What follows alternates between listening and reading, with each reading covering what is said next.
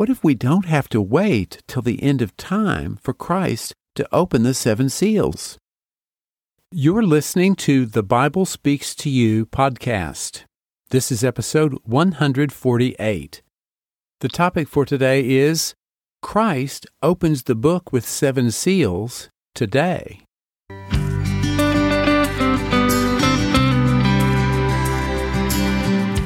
You're listening to the Bible Speaks to You podcast. I'm James Early, your host, and this is the place to be to rediscover the original Christianity of Jesus. Each week, we talk about how Jesus wanted us to think and act and pray and live our daily lives. And we dig down into the mindset of Jesus to discover how we can think and act like he did. The goal is to experience more of Jesus' promise that the kingdom of heaven is at hand.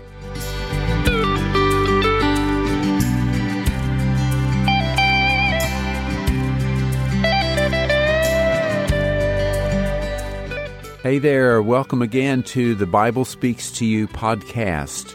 I'm so grateful you tuned in to listen today.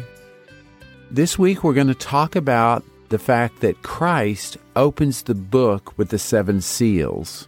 This is mentioned in the book of Revelation, but I'm also going to talk about how that applies to you and me today. Recently, I was studying Revelation chapter 5, where John of Patmos is shown a scroll or a book, some translations have it, sealed with seven seals. Chapter 6 of Revelation then describes what happens as the seals are opened. I know a lot of Christians who are incredibly fixated on what these seals represent and the events that follow in the book of Revelation.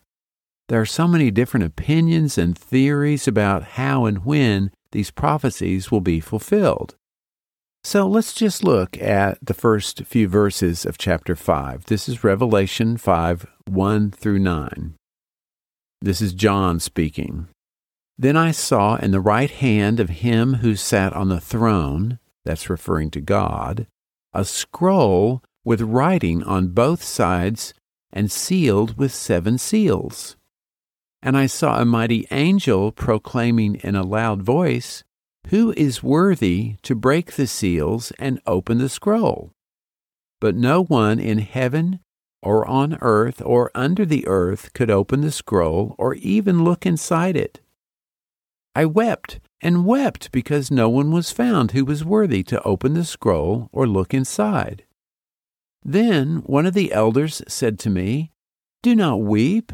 See, the lion of the tribe of Judah, the root of David, has triumphed.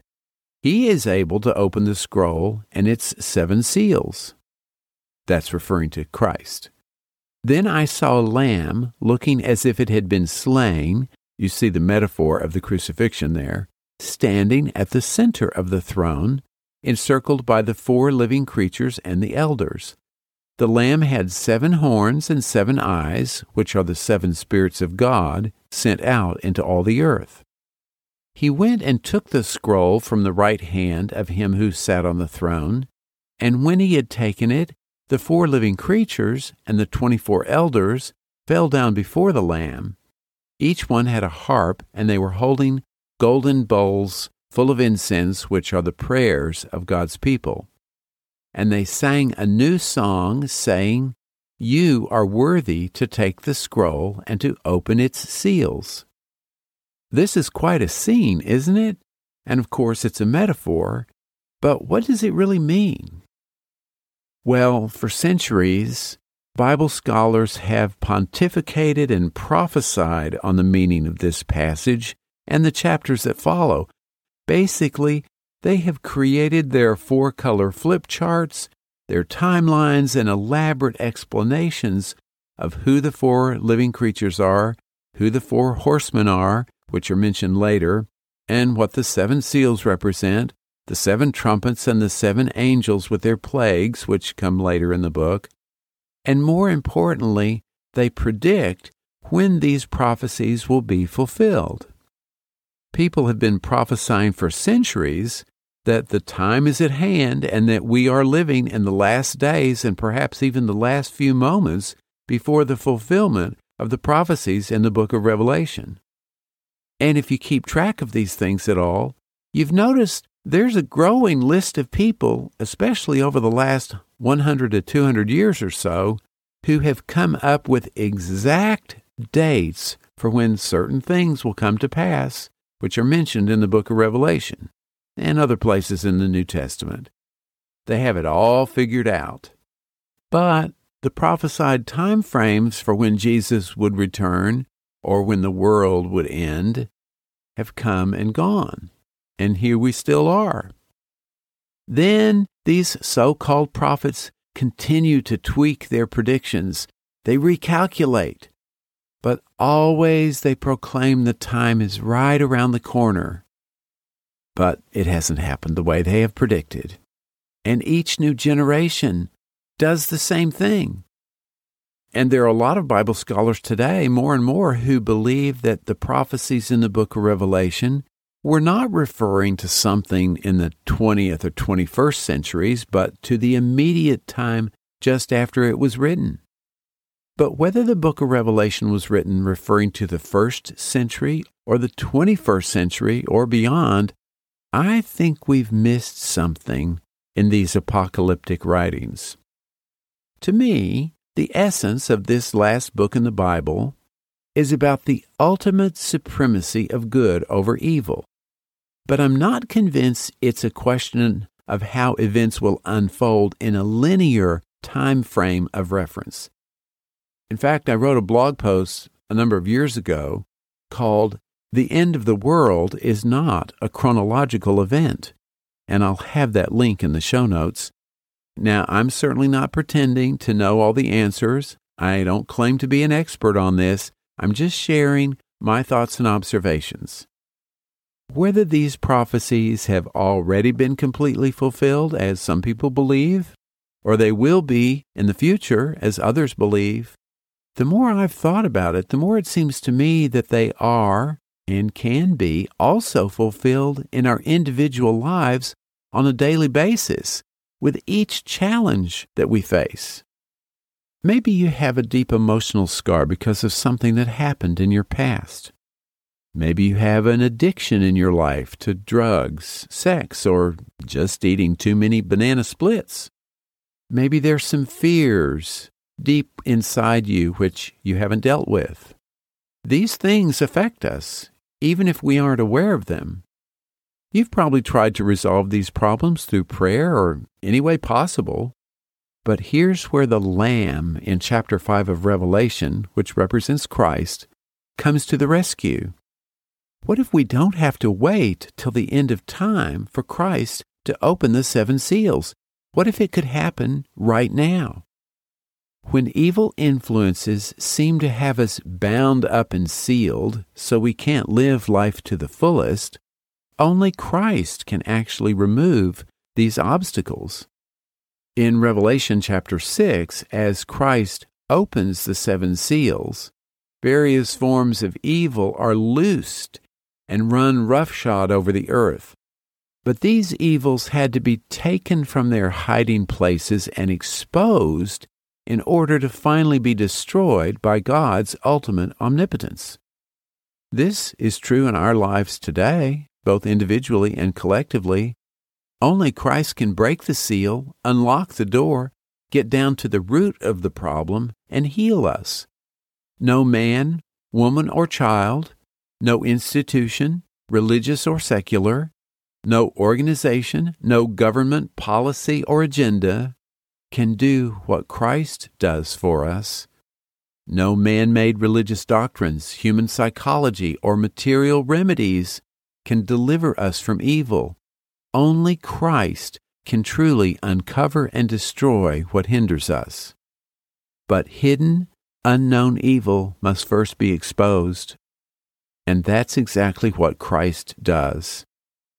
When we try to force open the seals of evil with human will and determination, whether with selfish or even noble motives, we're going to fail because we're trying to do something we are not ordained to do and which we're incapable of accomplishing. We're trying to take the place of Christ. We must let the Lamb of God do his job.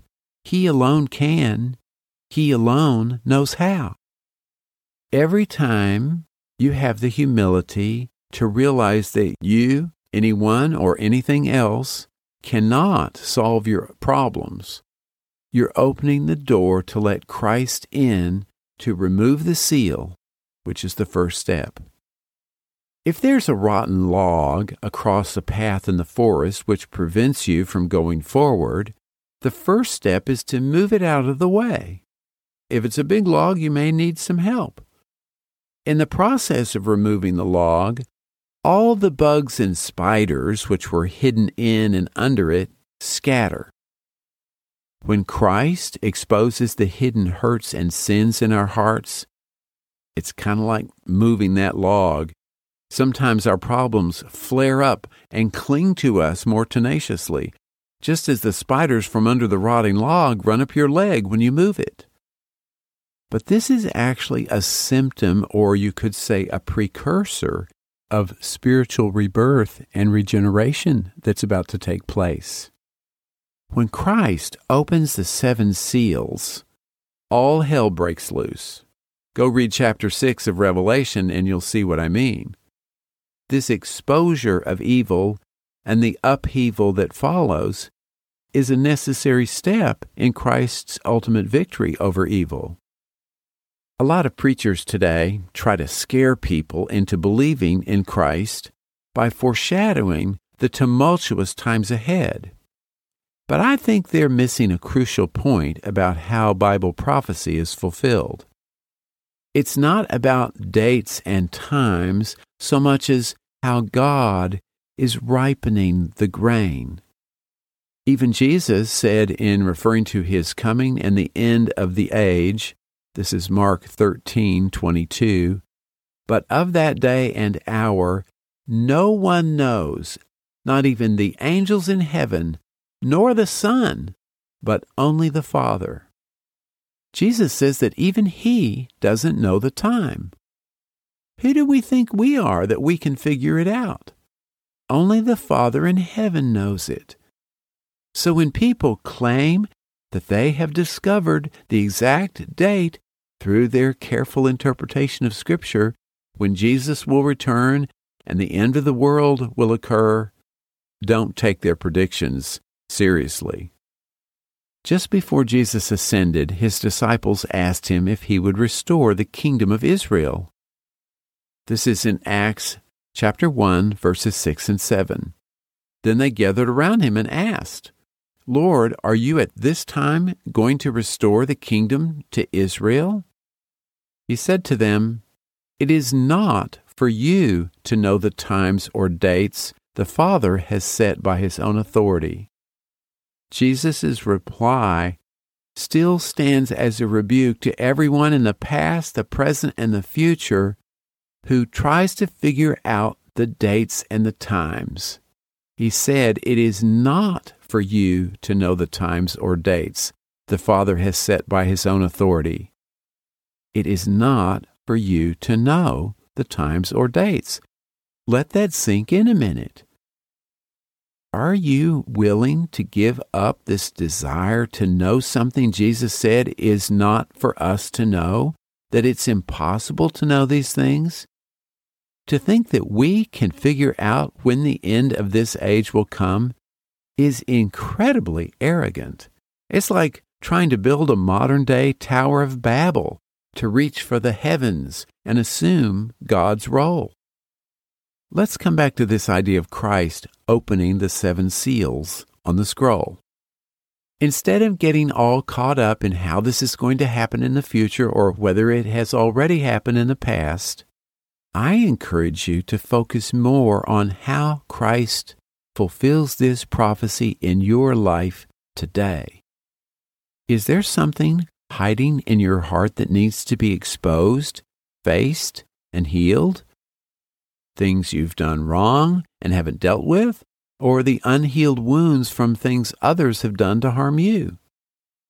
Only Christ can open the seals of your heart, expose the evil, and defeat the foe. Christ says, this is Revelation 3:20, "Here I am. I stand at the door and knock. If anyone hears my voice and opens the door, I will come in and eat with that person, and they with me." Imagine if Jesus came to your front door and asked to come in to share a meal with you, but your house was an absolute mess. I did a podcast episode based on this very premise. It's episode 14 Would you let Jesus in your house if you hadn't cleaned up for weeks? I'll have that link in the show notes.